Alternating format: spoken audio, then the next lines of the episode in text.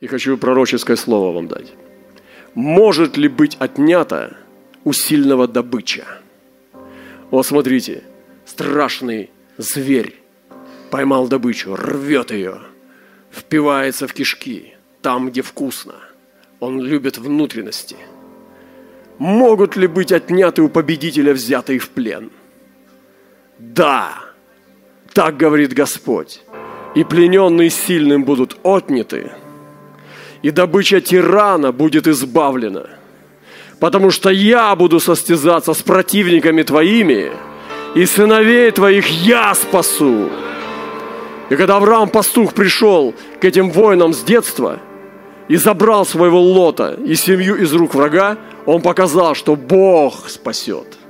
Потому что Бог спасает.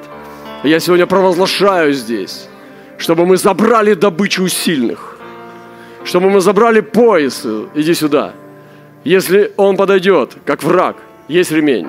Я заберу у него ремень и вырву его, у него штаны упадут. Благослови тебя Господь. Вот что происходит, когда Бог забирает пояс. Он говорит, я отниму пояс из чресла царей. Это значит, я опозорю их срамотой. Он берет за пояс и рвет его, и штаны падают. Вот так он забирает у царей добычу. Это Бог. И он говорит, будет забрана добыча.